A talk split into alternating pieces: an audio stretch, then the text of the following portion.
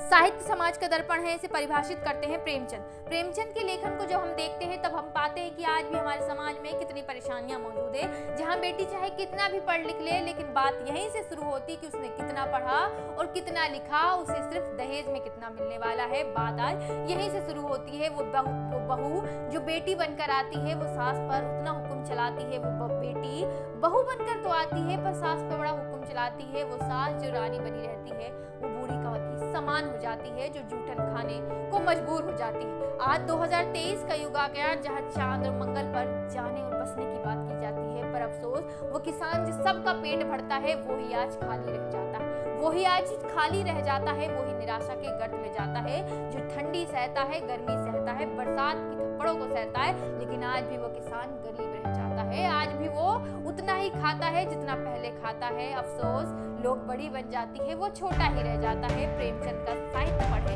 तब मालूम चलता है, आज भी मालूम चलता है कि दहेज हियाड़ में कितनी निर्मला जैसी बेटियाँ यूँ ही बदनाम हो जाया करती ही।